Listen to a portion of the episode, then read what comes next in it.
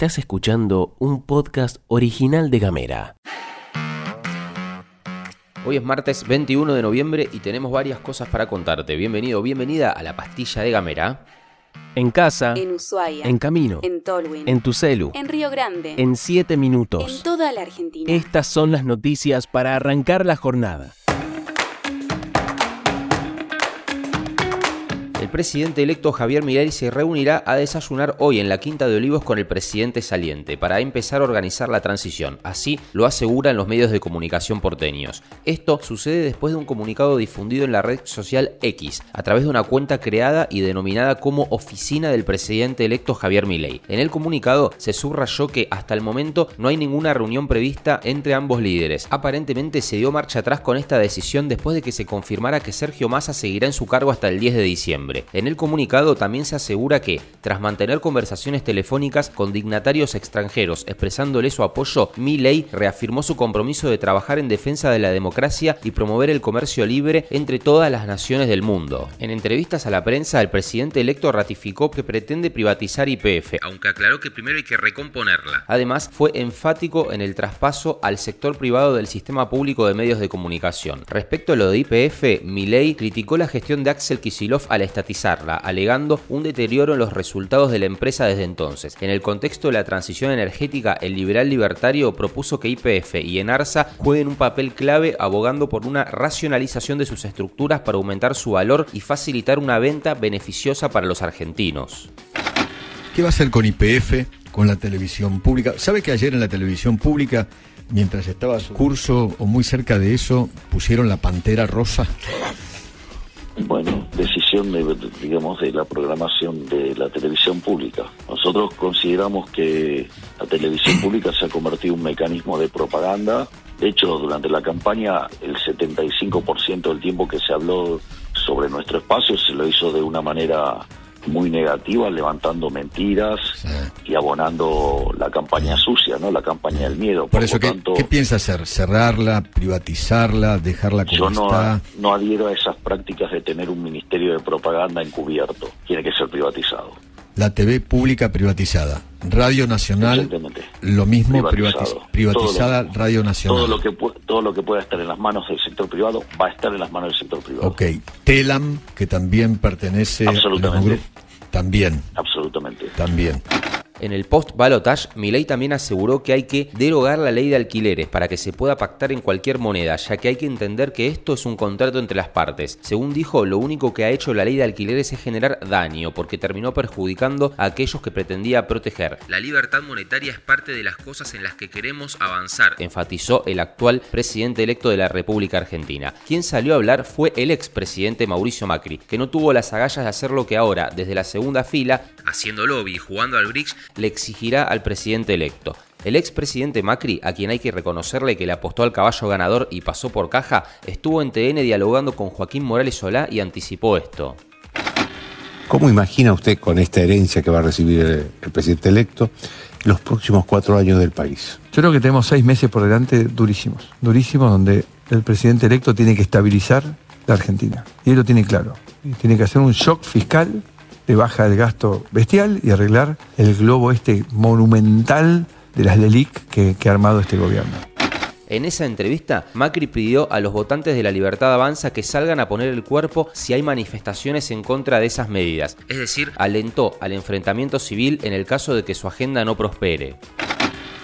Los gobernadores, que tienen sobre todo responsabilidades de gestión, deberían acompañar claramente, porque este señor dijo que venía con una motosierra, así que hay que acompañarlo en las cosas que él crea que con su forma y su estilo van a llevar a un presupuesto equilibrado. Así que creo que va a ser una experiencia que va a requerir madurez. Pero, insisto, hoy hay un mandato popular muy profundo y encima liderado por los jóvenes. Los jóvenes no se van a quedar en casa si estos señores empiezan a tirar toneladas de piedra. Los jóvenes van a ir a defender su oportunidad. Entonces, Ellos van a tener que medir muy bien los orcos, como digo que- yo, cuando que- quieran salir a la calle Y lo que hay que hacer aclarar, y lo que hay que aclarar es que no solo son jóvenes de clase media y media- alta, es clase baja también. ¿eh? Pero perdón, para- No. el núcleo eh, revolucionario de Javier Milei son jóvenes, insisto, que trabajan y que reclaman una oportunidad de poder trabajar y ahorrar, no trabajar y estar debajo de la línea de pobreza. Y ellos están muy firmes, muy firmes y han arrastrado a sus padres, eh, bueno, nosotros hemos arrastrado a nuestros votantes. Mientras tanto, el Comité Nacional de la UCR emitió un comunicado en el que expresó al presidente electo Javier Milei la predisposición a la cooperación republicana para sumar soluciones a la recuperación argentina. El partido, que pronto renovará autoridades nacionales, sostuvo que hace 40 años recuperamos la democracia que permitió nuevamente que el pueblo se exprese y otorgue una visible mayoría que respetamos, dijo la UCR, aportando nuestros propósitos de más democracia con igualdad y equidad social. Quien también felicitó a Milei fue el gobierno británico, que destacó la intención de desarrollar una relación sólida y productiva como miembros del G20. Quien habló fue el portavoz del primer ministro, Rishi Sunak, que recordó que la disputa por la soberanía de las Malvinas es una cuestión resuelta y que eso no cambiará. En el último debate, previo al balotaje, Milei había dicho sobre el enfrentamiento con Gran Bretaña que nos tocó una guerra que perdimos, tenemos que hacer todos los esfuerzos para recuperar las islas por la vía diplomática. Aseguró que por supuesto va a defender las Malvinas. La selección argentina de fútbol jugará hoy desde las 21.30 contra Brasil para disputar la sexta fecha de las eliminatorias sudamericanas con destino al Mundial Estados Unidos, México y Canadá 2026. En este contexto tendremos un gran clásico del fútbol mundial. El equipo dirigido por Scaloni visitará el Estadio Maracaná. Se espera que el 11 inicial sea similar al último encuentro contra Uruguay, aunque no se descarta los ingresos de Ángel Di María y Lautaro Martínez. Argentina y Brasil, las dos selecciones más destacadas del fútbol latinoamericano, se verán las caras nuevamente. A lo largo de estos enfrentamientos, Brasil tiene una ventaja. En las nueve ocasiones que se enfrentaron por eliminatorias al Mundial, Brasil cuenta con cuatro victorias, mientras que Argentina tiene dos, ambos como local en las clasificatorias para el Mundial 2002 y para el Mundial 2006. La última vez que se cruzaron en esta competencia fue en noviembre de 2021, con un empate 0 a 0 en el Estadio Bicentenario de San Juan.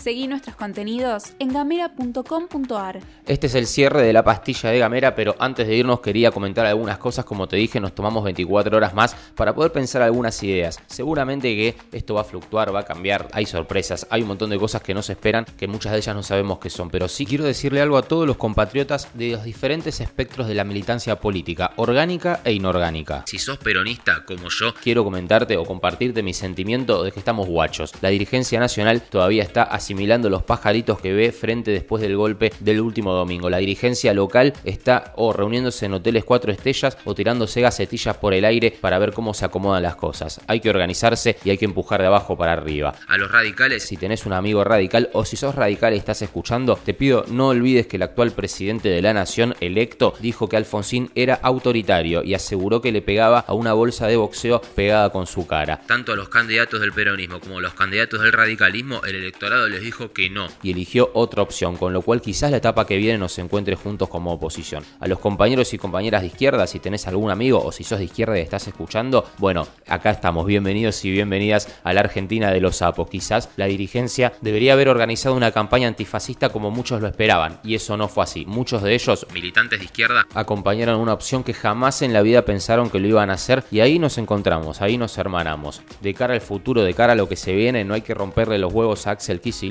y sin ninguna duda es que se abre una nueva etapa en la Argentina. No sabemos bien, aunque sí tenemos algunas certezas, pero en definitiva no sabemos bien lo que se vendrá. Lo que sí sabemos es que nos encontrará juntos, unidos, organizados y reinventados. Eso es lo importante y aquí estaremos para organizarnos desde las bases para poder empezar a marcar el rumbo, el pulso y para resistir lo que tengamos que resistir de los seguros embates que se vendrán en los próximos años. Esto es Gamera, es un medio de comunicación autogestivo que está listo para acompañar, para aguantar, para bancar la etapa que se viene de Argentina y lo vamos a hacer junto a vos si nos lo permitís. Este podcast fue producido por Mica Maldonado, editado por Julián Melone y conducido por Gastón Lodos. Que tengas una buena jornada de martes en la medida de lo posible y si te parece, nos reencontramos mañana. Gracias.